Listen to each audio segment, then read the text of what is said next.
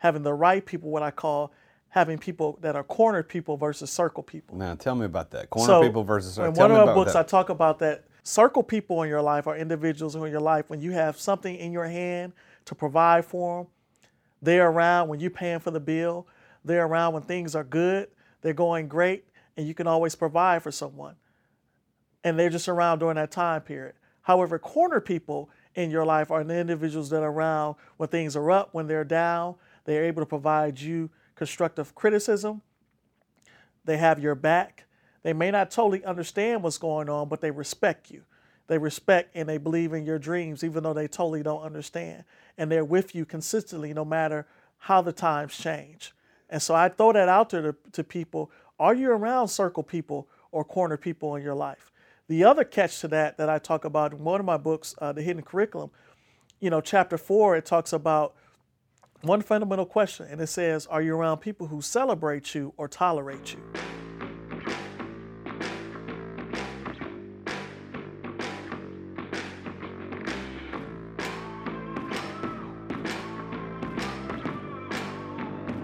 In today's ultra competitive business world, being a successful entrepreneur or business owner can be very challenging.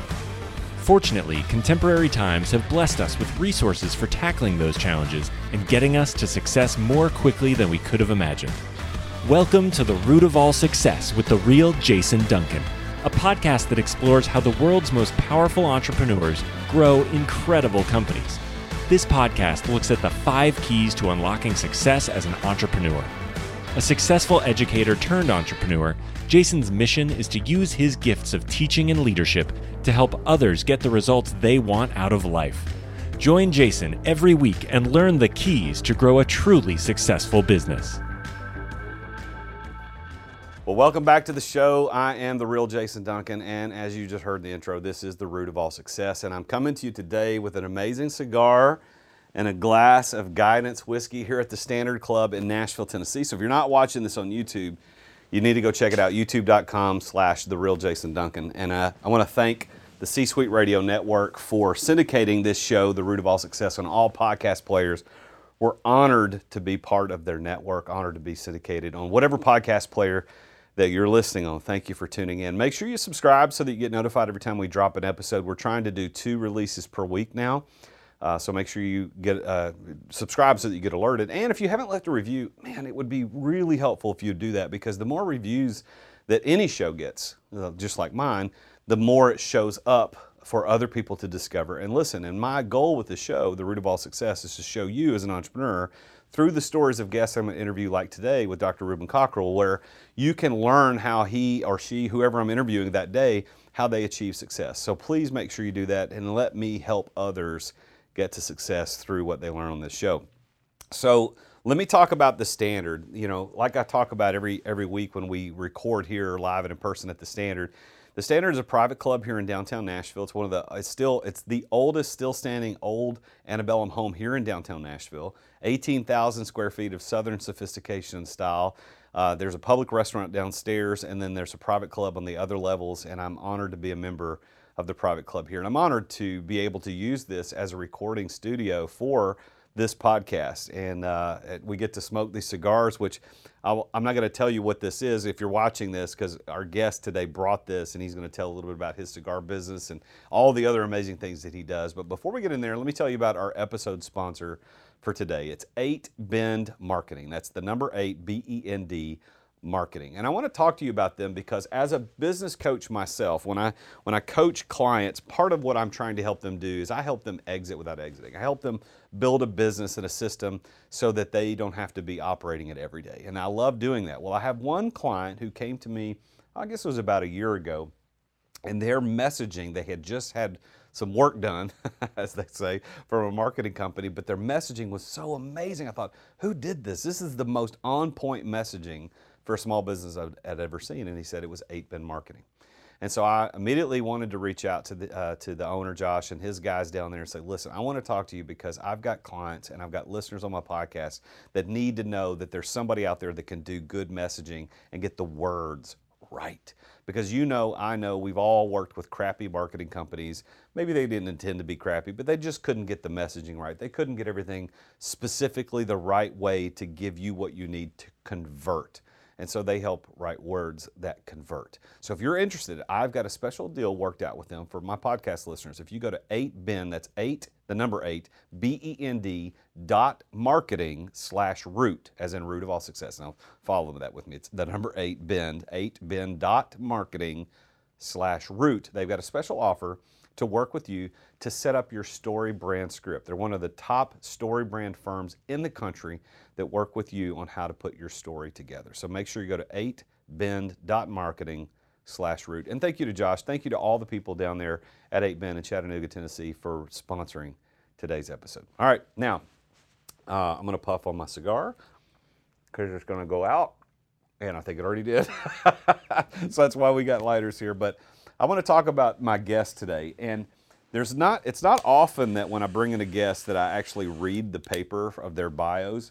But I'm telling you, this dude is so interesting and has so many cool nuances to his story, it actually requires me to read. So forgive me for those of you watching on YouTube because I'm actually going to look down at my notes. If you're listening in the car or on the treadmill, you won't know any better, but I'm being honest with you.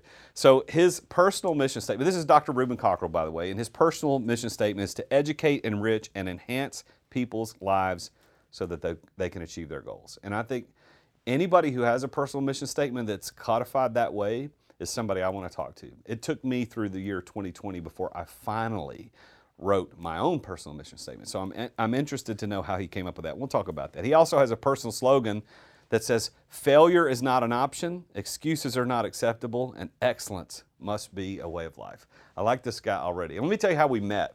So we met, and we're going to talk about his cigar business, uh, Master Blend Cigar Concierge. We met at an event uh, for Guidance Whiskey, who the, the owner and proprietor of Guidance Whiskey was another guest on my, uh, Jason Rigel, who's a guest on my show not too long ago.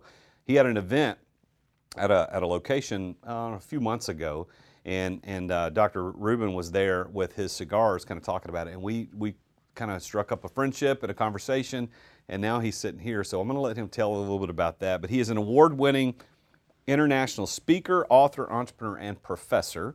He serves as a CEO of Positive Images and Associates, which is a global consulting firm, and he works with people from all over the world in many different countries about how to get them to implement and manage in a way that makes sense. And he has worked with uh, he's worked with so many people that I can't even mention all those people, but he will talk about them today. But his story started with being on the verge of being locked up for 15 to 20 years as a young man for illegal activities, to moving on past that to having four degrees, the dean of a university, starting a global consulting company, all by the age of 26. So things changed fast for Rubin. We're going to talk about how he did that. He prides himself in his ability to work with people from the street to the elite and from the classroom to the boardroom. He graduated from Fisk University right here in Nashville, Tennessee, with a Bachelor of Arts degree in business with an emphasis on finance and management.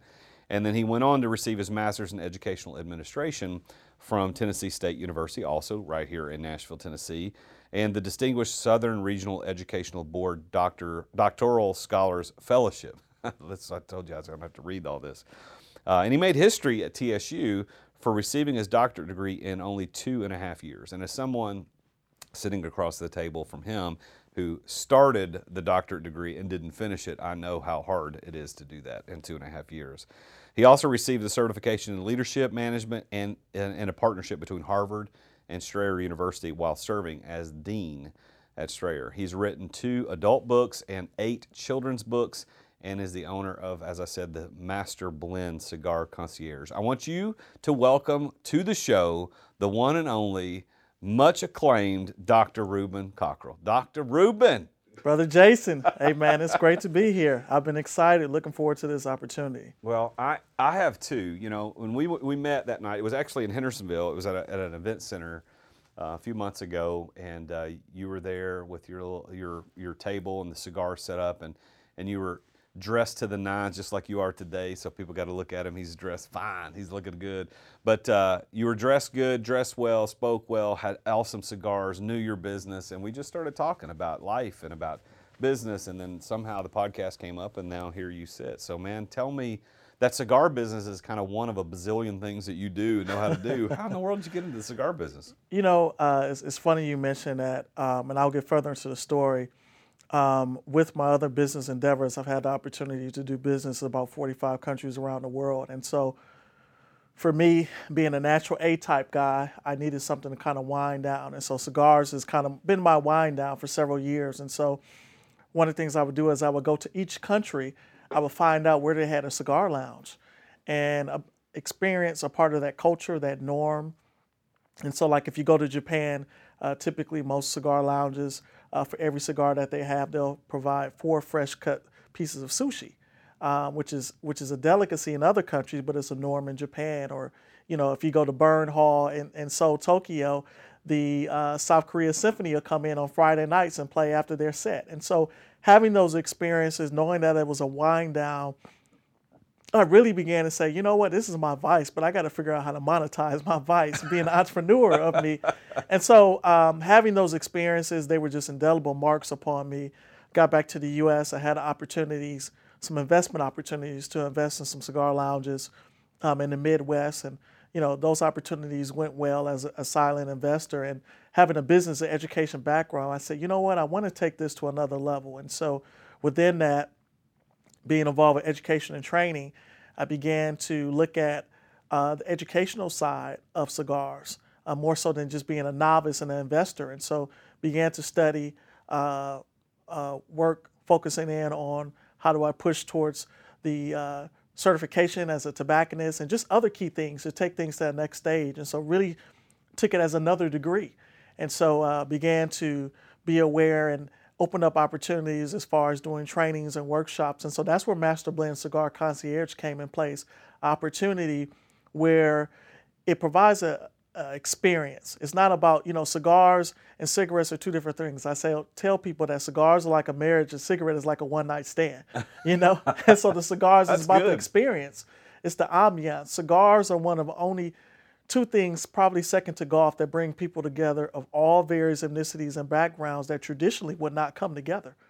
And so having that ambiance, that experience, uh, where we provide cigar education uh, classes, we provide cigar pairing. So when you met me at that event uh, with Jason and Guidance Whiskey, we actually had a pairing event, a partnership yeah. we do called Sip and Smoke. And so having that experience and then also doing inventory management for museums, for restaurants, other lounges, breweries, where we provide humidors and, and, and stock them with cigars and train their staff. And so that was like, wow, aha moment, and really been a fun business. And so it's been really exciting meeting people of all various ethnicities and backgrounds, individuals who've never had cigars, to different events in all various walks of life to have that experience. And it's helped uh, one to build unique relationships and open up the doors and other business involvements that I have and meet unique people like you. I mean, you know, we began to talk and share, and I think our conversation went, you know, close to about an hour, and yeah. time just really passed by. And so it's been really unique,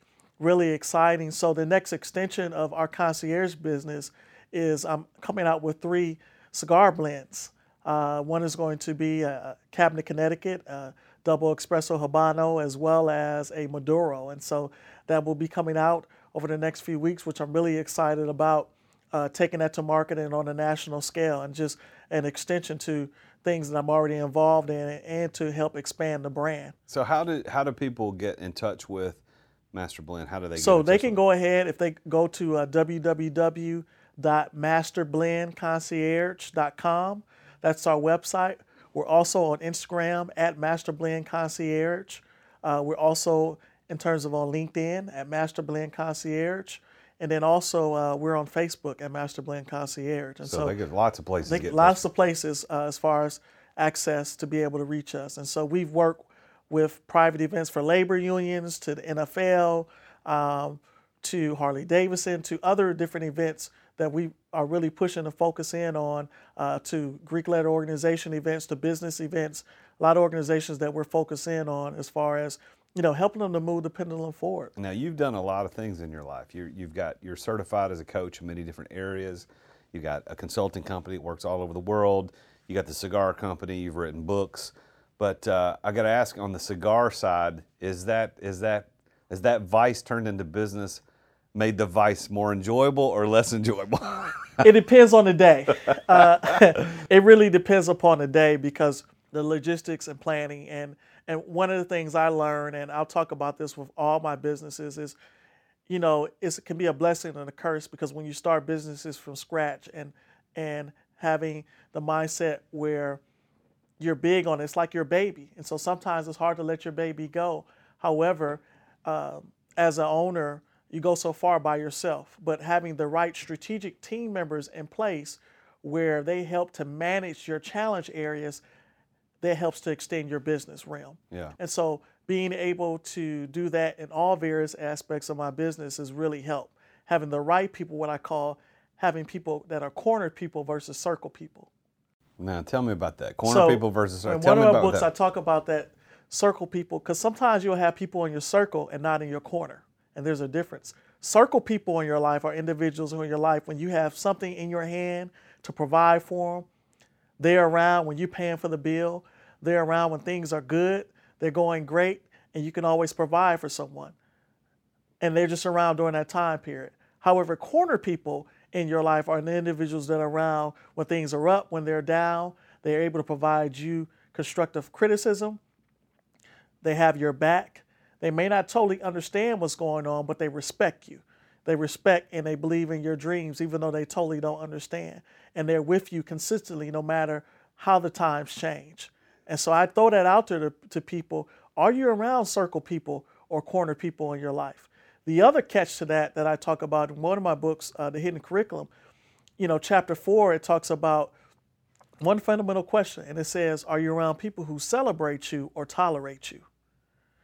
And when you look at in the course of your life, if you're transparent, there are people in your life that celebrate you, and there are people in your life that tolerate you. And one of the things I, I share on a personal, professional realm is to create that list. Be transparent and real of the people in your life that celebrate you and the people who tolerate you in the past as well as in the present.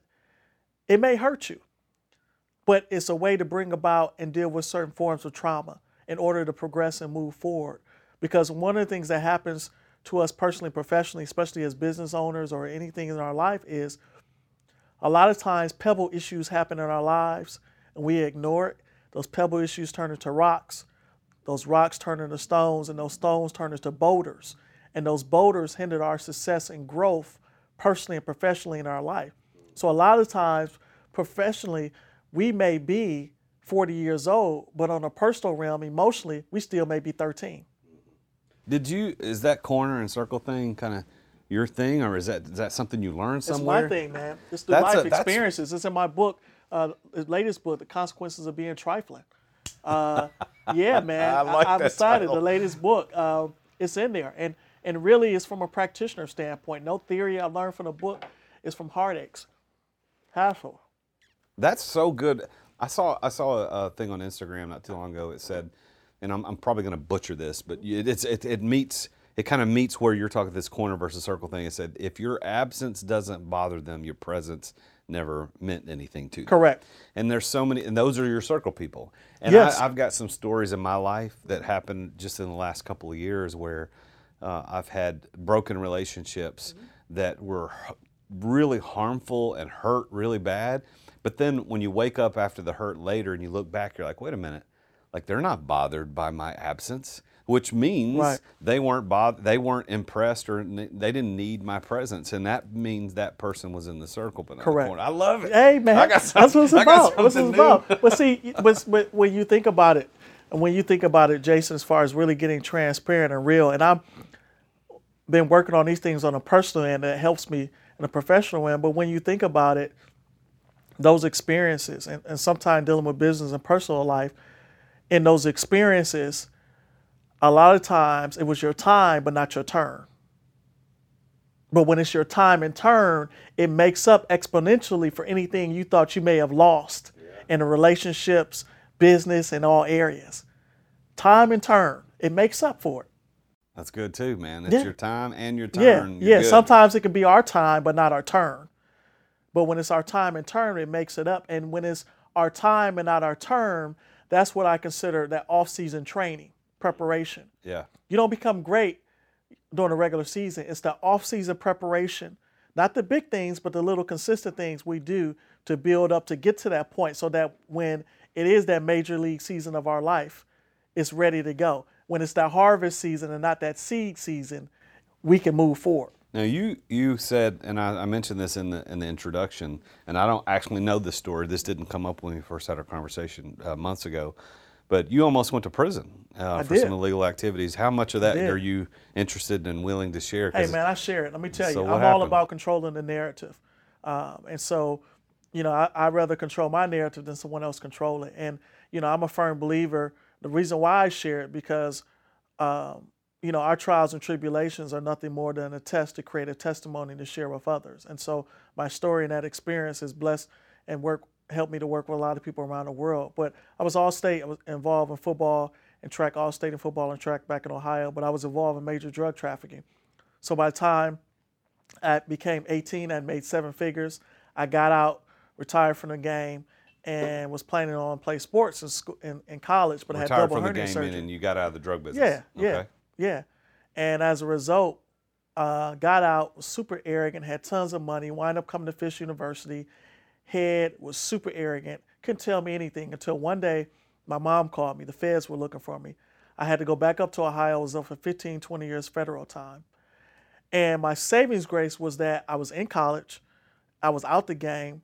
Uh, however, I got had to come back with some wiretaps and just some other things that happened. However, my saving grace is that people saw something within me I didn't see myself at the time. So I had to do it. I did a diversion program. However, I didn't have to do any time, and I paid restitution. And that experience in my life uh, was a stumbling block but stepping stone experience that allowed me that these people believed in me to give me a second chance.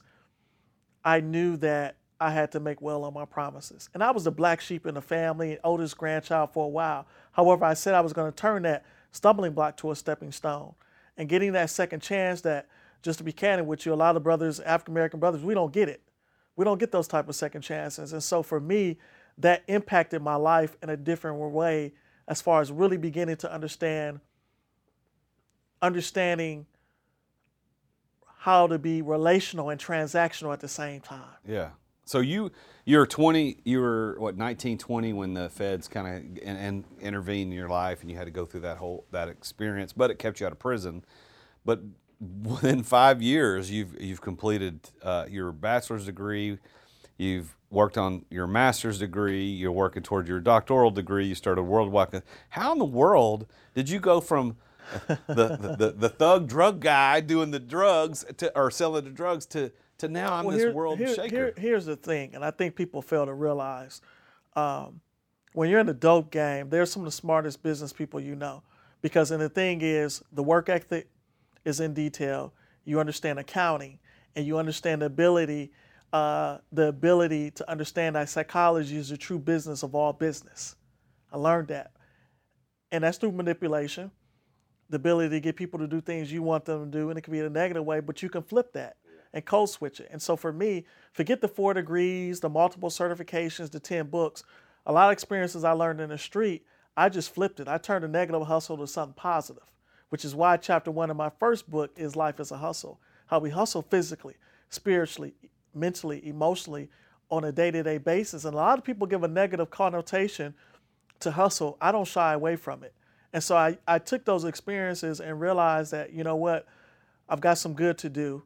Um, however, there's ways that I can do some good and still do well.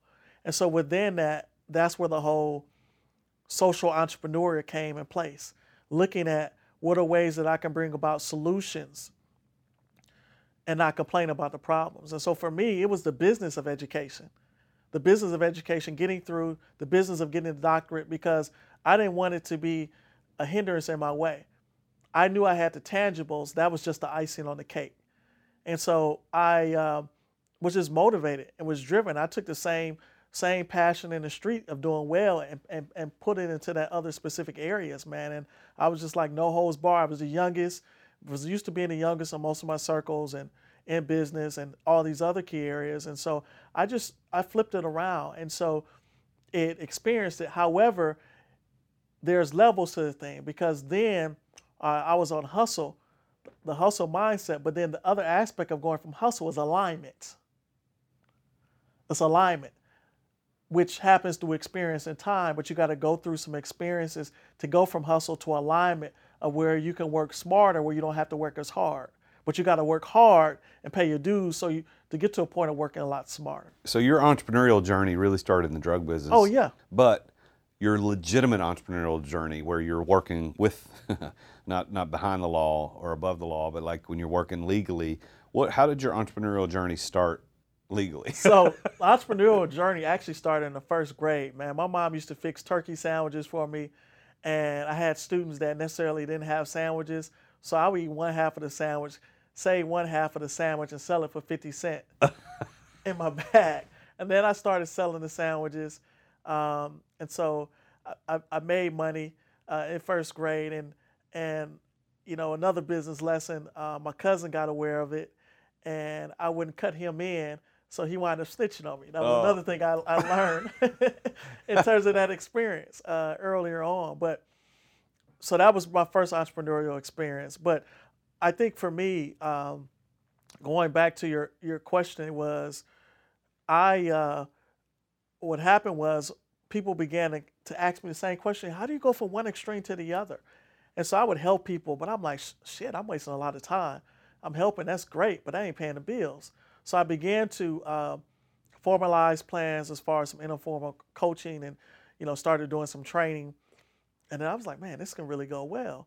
So began to really package, you know, training components together for audiences as far as youth and other organizations, not-for-profits, you know, who were just really passionate about the story. And I tell people, your story is your hook, like in a rap song.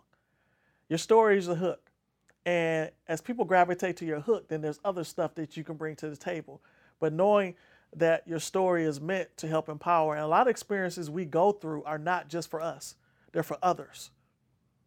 There are certain situations that we may sneeze, but other people catch a cold around us.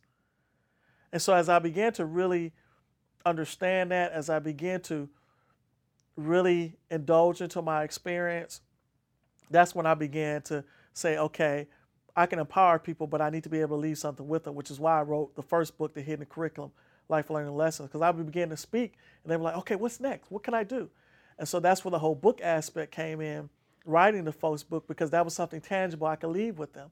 And they was like, well, what else can you do? So then that's when I began to create curriculum from the book. So now I've created, you know, three to four, and at that time I had CDs too, the Audible version of CDs. so I began to create multiple streams of revenue off of my story and off background wise, which then began to open up doors. And so while I was dean, um, you know, I began to work on a book, and then an opportunity came to do a, a 12 country speaking tour in South Africa. So I had to make a decision. So I wound up stepping down as dean and still stayed teaching online uh, uh, for the university. And that tour was a game changer, having that, you know, um, that additional international experience on a positive end, um, it was a game changer, really opening up my eyes. What year was that? When did you do that? That that tour was two, uh, 2005, 2006. Okay. I'm sorry, not 2005. It was 2008.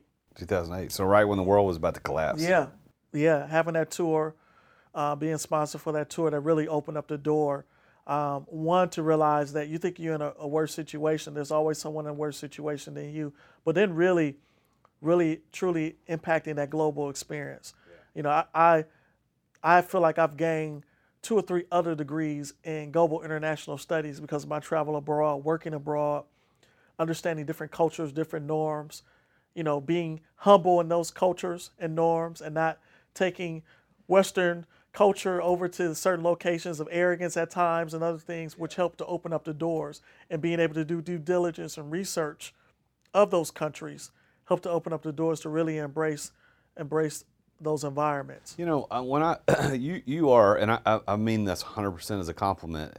Like you are the most unassuming dude. Like when I met you, I mean you're uh, dressed really nice. You're doing the cigar thing no, there's no way in the world I would have known there were so many levels to you, layers, like like because you don't wear it out there for people to look at. It's it's it's it's a humility that that uh, that you've got that I think has has probably served you well. Now, here's my question.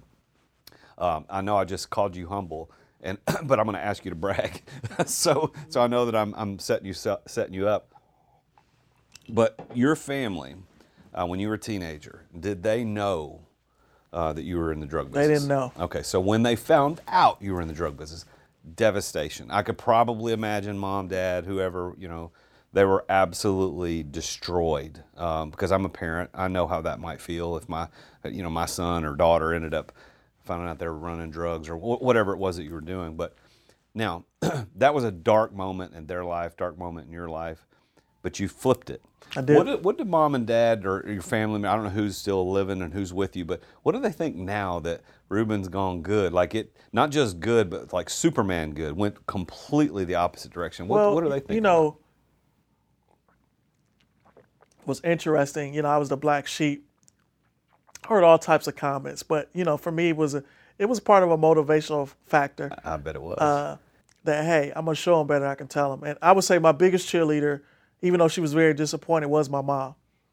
Uh, you know, I was a black sheep with a lot of other family members and all all types of comments. And okay, give her granted, but she was very disappointed. But she still uh, believed in me uh, during that time frame. And so, you know, since that time, um, I used it as an edge because I knew family members had said certain things, which was motivation, getting through school and everything else.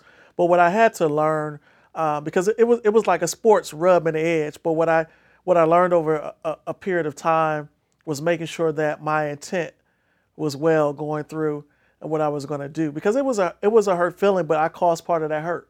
So that's what I had to learn. And so um, within it, you know, they've they've been proud. Um, you know, majority of them been proud, but you know, there's been jealousy too, uh-huh. uh, directly and always indirectly. haters. Yeah, exactly, exactly. And so, eh, so if you understand the nature of the beast, you won't be surprised by what he or she may do. So, understanding the nature of certain norms, understanding the nature of certain family norms who secretly want to vicariously live through you and then live their dreams, you begin to understand that, um, and you adjust and adapt. So you you've uh, become tremendously successful in spite of a, a, rocky start, even though if you had looked at worldly success back at 1920, financially there was a tremendous amount of success, although Correct. done in a, in a negative, less than, less than integrous way.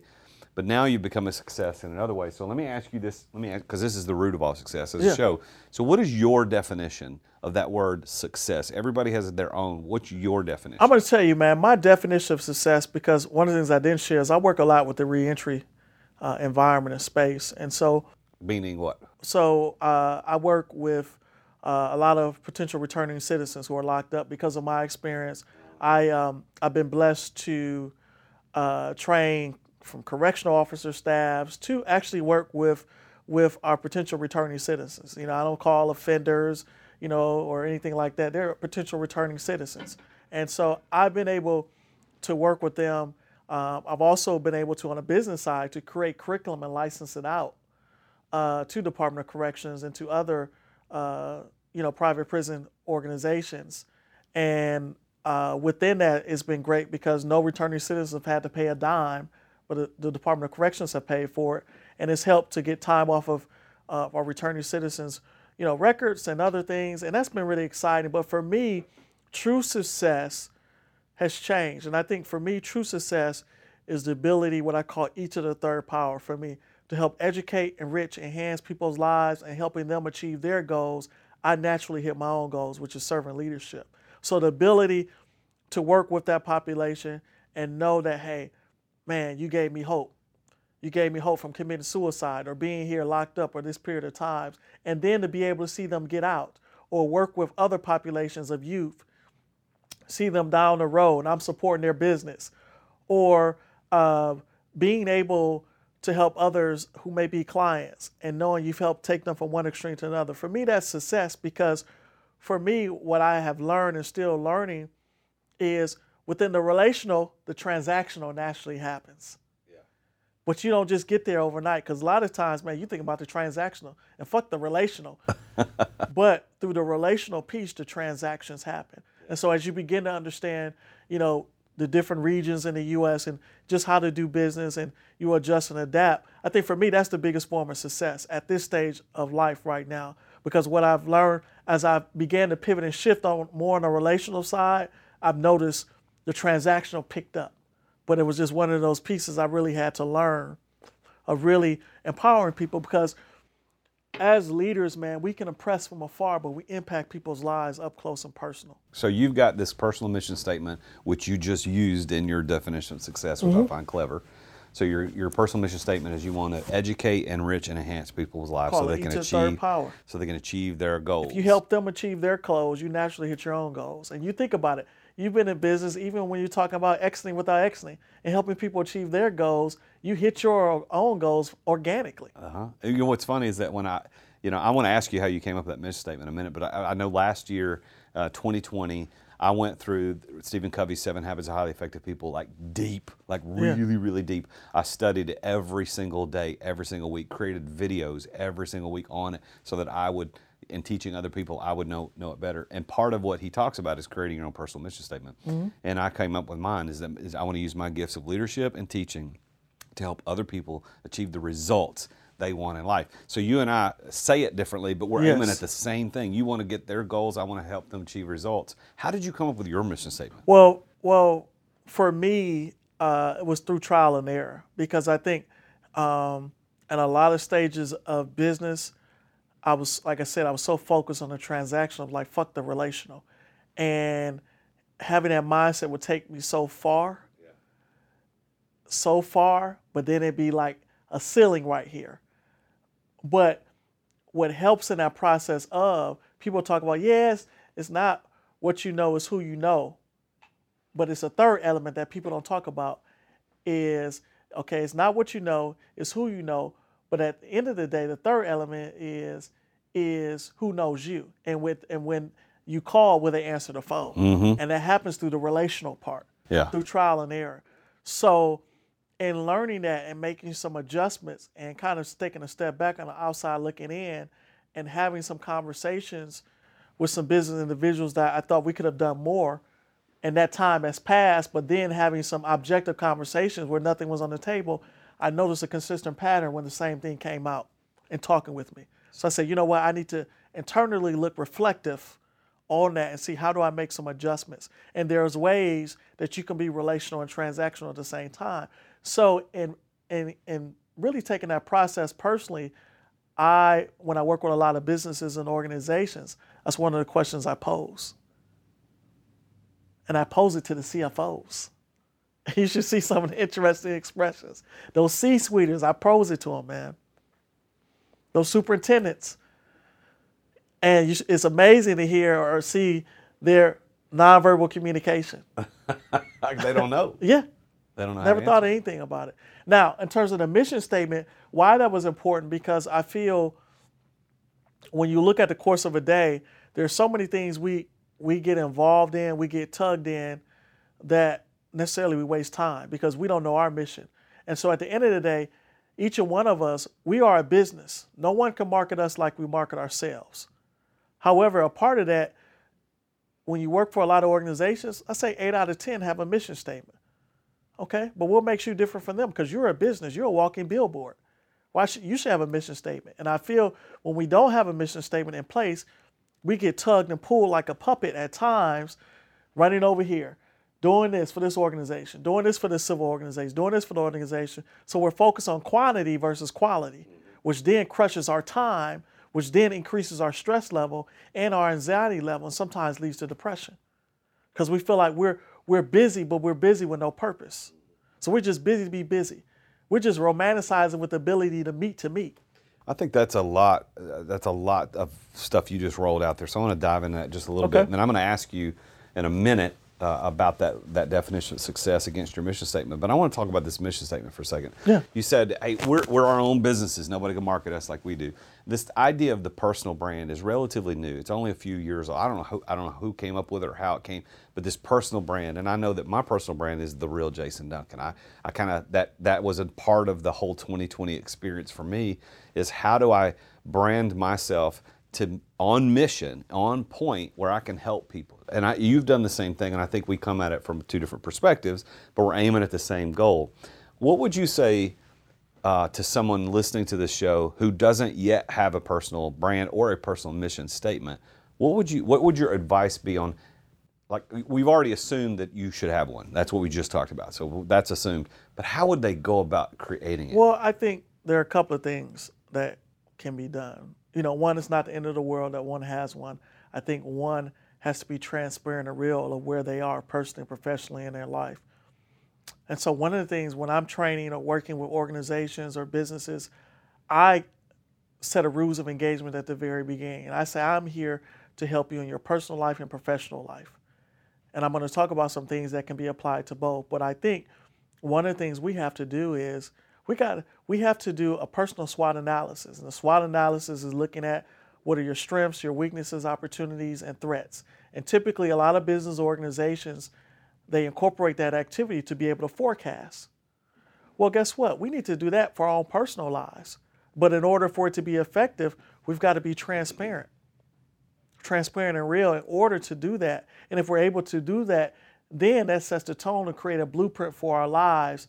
And when we look at those opportunities we're not taking advantage of or those potential threats, a lot of times it falls in place because that mission is not in place. And so when you begin to look at what am I passionate about? What would I do for free? What experiences have I gone through that I want to help others with? And really just kind of breaking that thing down as you're talking about from an introspective, looking within. Because a lot of times people's mission statement comes out of the trauma that they've gone through. Mm-hmm. I know that I, I forget the the step by step procedure, but I know in Stephen Covey's book he talks about how to develop it. And I remember I remember part of it he was just talking about kind of what you just said. What is it that you're unique, you you are uniquely qualified to do? What are what are your experiences?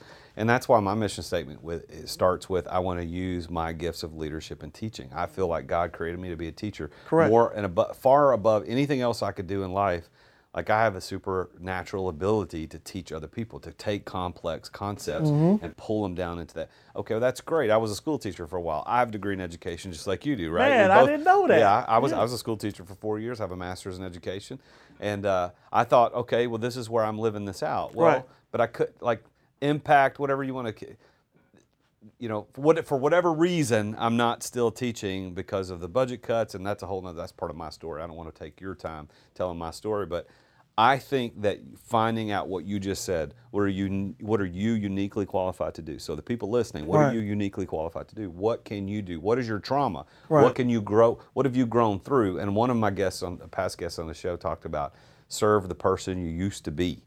Like who were you at one time? Serve those people. I think that was that was and really here, good. And here, and I love that. And here's the thing, Jason, is within that period of time of you teaching, you were planting the seeds to prepare for you now. So you're still a teacher, just Oh, in a different atmosphere, Yeah. environment, and space. And so you can't plant seeds and harvest in the same season, as I mentioned. You were planting seeds and building. I'm big on those differentiators for Right. mission statement, but you were building letters of credit Mm-hmm. letters of credit in the course of your life that was preparing you for these moments like now. That's right. But it started off in that classroom experience, and then for that season, it expanded to a different space, and and that's important because I think it's about our perspective and realizing, you know, while we're doing certain jobs or working with certain clients, is everything happens by happy chance. And when you look at it, there are certain experiences we go through. The benefit may not happen then; it may happen in another intangible way. So there's intellectual capital, there's experiences that you've learned, and I've learned in other involvements that prepared me to go ahead and progress and move forward. Prime example. I tell people one of the best business experiences I had was in 2012. So I, I had some major, major transactions on the table, man, and I invested and it went bad. And as a result, it went bad to the point where I went ahead to humble myself and I went ahead and worked at the Dollar Tree. I went to the Dollar Tree and I worked there and I was a stalker. None of them, they didn't know I had a doctor degree, anything else. They thought I was actually, um, what's the show on Undercover Boss? Oh, Like yeah. he should be Undercover Boss. But I was just like, you know what, this is the defining moment. It was a humbling moment where I had to get back to the basics. Uh, back to the basics. I know I'm giving a plug for the Dollar Tree, but I got back to the basics. I stocked, I worked extra hours, um, and treated it like this the only thing I had. stayed there, stocked, worked with the manager until having that experience and how I handled that experience led to a huge contract working abroad that got me back on my feet. And I, you know, wind up letting the job go. And the manager was like, "Hey, man, you can if you ever want to come back here." I was like, "Hey, I appreciate it." I said, "This was the greatest, the greatest business experiences I ever had, and, and on a personal, professional end, it helped me more than just stocking." Uh, but having that experience of was a shedding process I had to go back through. And we all have to have those humbling moments and have to have a level of being comfortable being uncomfortable. Because when we get too comfortable, that's when the rug is pulled from us. Yeah, entrepreneurs have to be comfortable with uncomfortability. Yes, And if they're not, if you're going to succeed, Yes. you've got to be comfortable with uncomfortability. You wo- you going as a multiple degree holding guy who's made m- lots and lots of money, uh, working as a stocker at the Dollar $9 Tree. an hour. Li- listen, if you're not willing to do that, that that gets right to one of the keys of success, which is passion, meaning willing to endure, not necessarily liking it, but willing to endure. And that is your illustration of that key Right. success is that you are willing to endure the nine dollar an hour stigma of being a stalker at Dollar Tree. But here you sit on this couch across from me as a super successful entrepreneur, traveled the world, spoken at all these places, written these books. I applaud you for having that passion, that willing to endure. But I want to go back to the success definition Yes. educate, enrich, enhance. That's what you said, so Yeah. that they can achieve their goals. With that as your definition of success, does Rob, Dr. Rubin Cockrell consider himself a success? I consider myself a success and progression Oh, good. for the simple fact that um, I've been proud of some things that I've been able to do. Um, and I think um, I'm proud but hungry. And I think um, within that, still coachable, still teachable, willing to learn, look at opportunities, willing to grow. So I've, I've been proud of what I've been able to do this far, but I'm not content. Because I think when you get too content, then that's when things get into me, becoming uh, mediocrity. And one of the things I'm a firm believer is having folks in your circle who are at a point of where you're striving to get to. And one of the mistakes I've heard from several individuals I have talked to is they got too comfortable and the skills and talents that they used to get to that point, they kind of put it aside and then they became a little bit weak mentally and got too comfortable. I think I think there's some good C words here, right? So you got comfortability, you got complacency, Yep. And you got contentment. Now you said that you're not content, but I would challenge you. I think you are content because I think the difference between you got comfort on one end, it complacent's really close to comfort. Complacent is like I'm I'm good, but I don't strive. Right. Content is I'm good and striving. So, I think that's you know what? at. That's that's a great way to look at it because I would truly say, going back to my mission statement, that if I was to die today, I've lived a fulfilled life because I'm content with the people's lives that you know I've been blessed to be able to touch around the world yeah. um, on that end. So that's a different way of looking at it. Yeah. Um, that challenges me. Yeah, I think to I look think at a different perspective. Yeah, I think. I, I mean, I, certainly, I'm not arguing with you, but I, I think that knowing who you are and hearing your story, contentment in the negative connotation certainly is not where you're at. But I think you're content because you're not going, man, man, there's more. Oh crap, I'm not doing enough. Right. Like you've done a lot. You're Right. happy with what you've done, but there's more to do. And I appreciate the humility because when I asked you the question, you had a long pause. Well, you know, I'm a success in progress, and I love that about where you're at. But I want to go to these five keys if I can. yeah.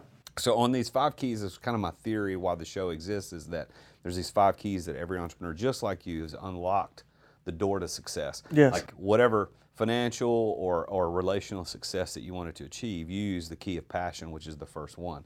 You endured. And that is evident. You endured a lot of crap, a lot of lot of shame. I, I can't imagine what it would feel like if I had to, you know, in, in my level of success, having to drop everything and go Right. work at Lowe's or Starbucks or Dollar Tree, wherever it happens to be, that, that willingness to endure. But the second key to success is being in the right place at the right time. I, I think every entrepreneur that I've talked to on this show and off the show about their keys to success, they can usually point to pretty specifically, this was the right place and the right time for me. And it wasn't about luck, it wasn't about happenstance. It was like I put myself in this place and it ended up being great for me. Do you can you think of a place that you were there, at? there are a couple of different moments, man. You know, uh, one was um, I was at a uh, a conference an event, was invited to attend, and you know, I was asked to tell my story just briefly on the spot. But hey, if you stay ready, you don't have to get ready, That's which right. is a chapter five of my, my, my first book. But within that, I began to uh, give the hook and a sizzle. And so within that that story and experience, uh, a gentleman was there, but announced to me was from the White House. And as a result, this was during a period of, you know, President Obama was forming My Brother's Keeper Task Force uh, for STEM initiatives involving marginalized black and brown kids. And so, a gentleman heard my story, shared it, came to me, was like, man, we're forming this task force uh, for black and brown kids. Love your story. Uh, would love to have a conversation if we can get a conference call to talk further about maybe if this is a uh, organization or committee that you want to be a part of. And so within I was like, yeah, man, that, that'd be awesome. We began to talk, share information, set up a call. So I was like, okay, I'm about 50 50 uh, about this, but I'm like, hey, you know, we'll see it. We had a call, began to go in depth about the story and hear things I've seen in that space. Boom. A couple of weeks later, after that, I was at the White House, a part of that task force, and was there for several years. That's one of those moments where you prepare, you're ready. Um, that was a moment. Number two, another moment that stands out to me uh, when I talk about in terms of embracing your story, your experience. Um, the day after the day after I came out with my first book, the day after um, I was on CeCe Winans show, a filming of a show that she had in Florida, 10 million viewers. And that's when I, I first really fully told my story to the world. The day after I came out with my book, I was ready. You know, I wasn't caring about what people were going to say. So I had the chance to control my narrative right then and there. 10 million views the day after that. Like two days after that, I damn near had to change my number. but the beauty of that experience is one, I was able, a part of trials and tribulations, as I shared with you earlier, to share my testimony with the world. But within that, it helped to empower a lot of people. And that's what opened up a lot of doors as far as book sales, being ready for that moment. And so, as I talk about that off season training preparation, being prepared, because you just never know you come across in that, that opportunity.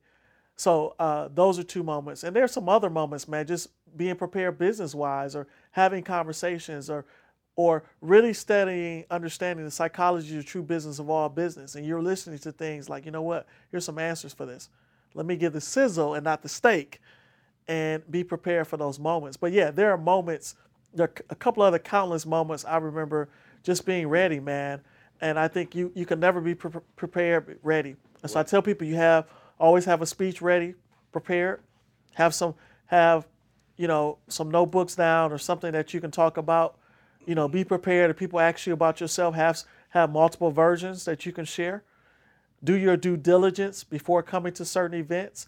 Do your due diligence. Who's going to be there? How do they connect to your products or services of what you have? Yeah. Well, You know? I think I think what's interesting is you just you talked about the fourth key, which is preparation. You, you just gave a great illustration of that. The third key, the third key, so you got passions number one, right place, right time is number two. Third is people, knowing the right people. Who have been the right people in your life that helped propel you to where you are today? You know, it's interesting. Um, it's been some family members, a few family members that I have, but it's also been some other individuals. And, and I want to add to that, man. It, uh, sometimes the right the right people that prepare you are your idols becoming your rivals. Yes, yes, yes. They can be Rick positive or Ross has a he's got a rap song called "Idols Before Become Rivals," man, and that thing hit because what happens is sometimes you can have folks who are considered as mentors and and they feel you start moving too fast and they become competition. They feel like you become competition. So they want you to slow down, stop answering your call. But hey, that was meant for that season of time. And so I think maturity wise, you learn, okay, you know what, that was meant for that period of time.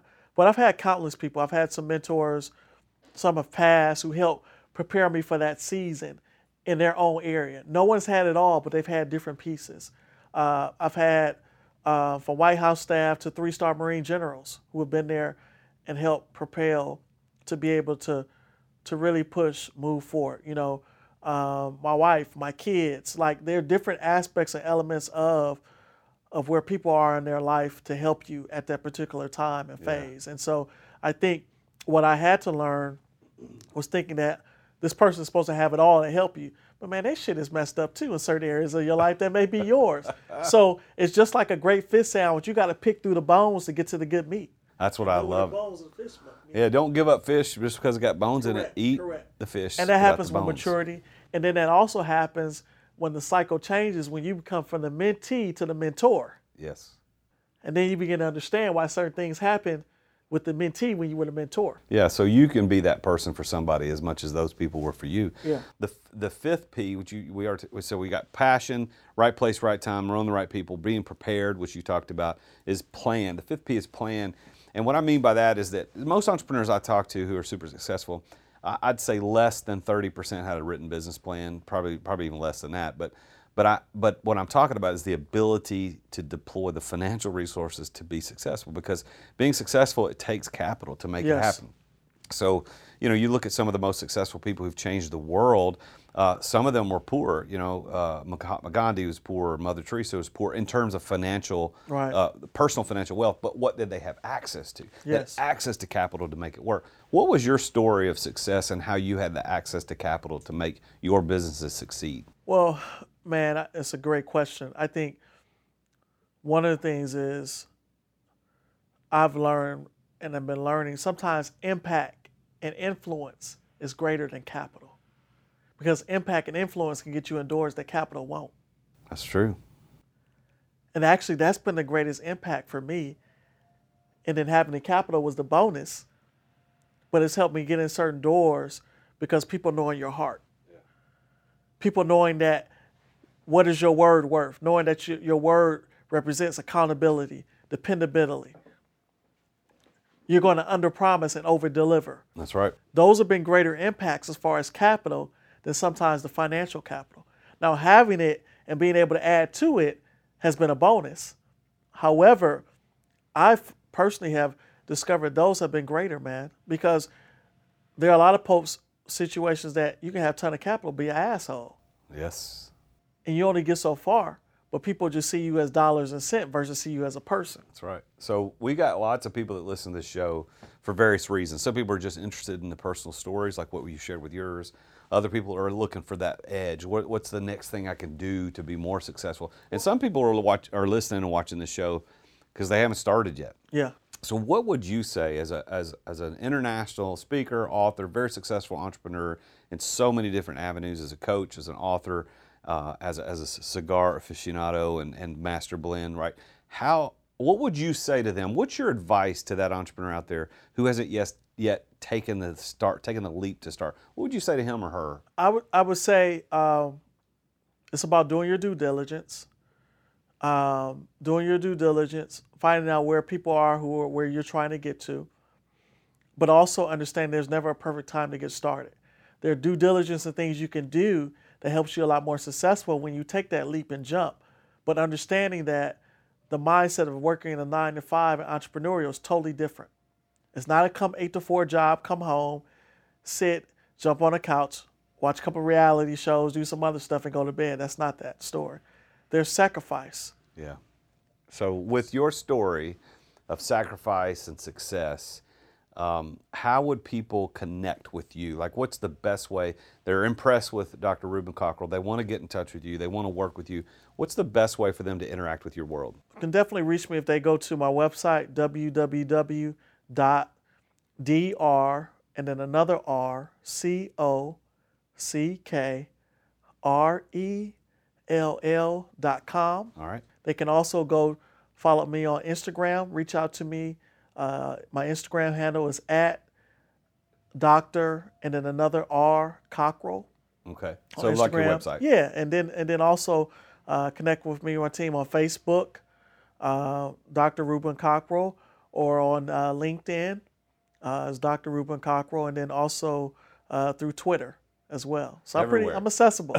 yeah, yeah, I'm accessible. everywhere. So, so this guy, I, I want to tell, I want to encourage everybody, especially if you're right here in the Nashville area. I mean, you're doing these Master Blend uh, Cigar Concierge events because that's how I met you, and that's how I came into your universe, and, and we able to get the show put together. So you're an accessible guy. You've got opportunities for people to read your books, to connect there, to connect with you on any of the social media platforms. Any final comments or stories you want to share before we sign I off? would I would just like to share with the audience that's listening that your starting line does not have to be your finish line. It's not about where you start, it's about where you finish. That's what matters at the end of the day. Your future can be much greater than your past, and I believe it for you, but you got to believe it for yourself. What you're becoming tomorrow, you're starting with today. It takes those consistent steps, those discipline, to be able to progress and be able to move forward. And the last piece I want to share with you all is the ability to listen. And when you look at the word listen, breaking down listen, the L stands for look for the facts. Look for the facts internally as well as what's going on around you, personally and professionally. Look for the facts. Put the emotional noise aside, but look for the facts. And then the I is imagine the possibilities of success rather than the fear of failure in the course of your life. Imagine the possibilities of you being successful, achieving your goals, your dreams, your passion, your mission versus failure. And the S is seek insight beyond your own. It's great to have insight, but have your own personal board of advisors, of individuals who are those corner people in your life and not circle people in your life. And the T is turn inward. Use the spirit of discernment. Turn inward. What's that gut feeling you have about individuals, about the business opportunity? Respect and believe in your gut. And the E is expect greatness out of yourself, even when others don't. As I mentioned earlier, be your own greatest cheerleader. Put in the time, put in the effort, put in the due diligence.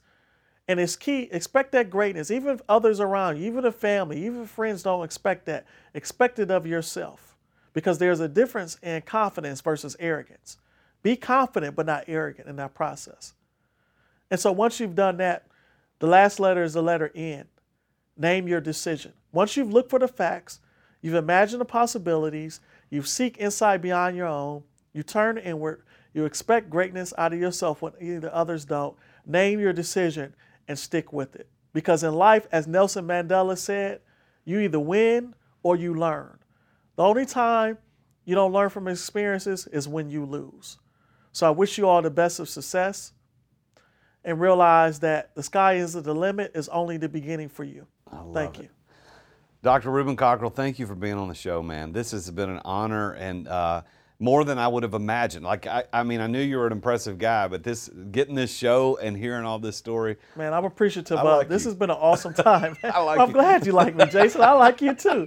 I appreciate it, man. This has been an awesome time, man. Just want to be able to talk, to share, you know, be a part of my vice, relax, man. I can hell, I could do multiple shows like this. that's why I Uh, do them this way. Yeah, yeah. It's, it's, it's awesome, man. I, I really appreciate it, the opportunity, and um, look forward to working with you in the near future. Well, thank you for the cigar. Thanks for coming in today.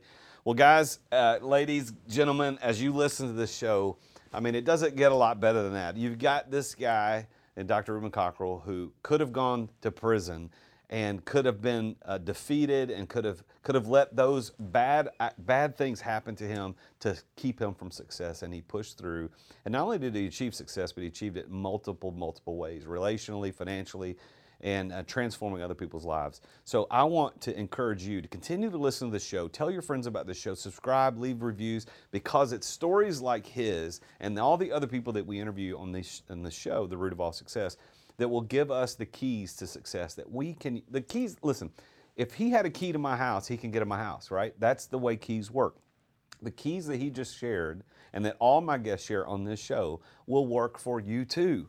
All you've got to do is use the keys of passion, be in the right place, right time, knowing the right people, being prepared, just like he talked about, preparing for that opportunity and having a plan.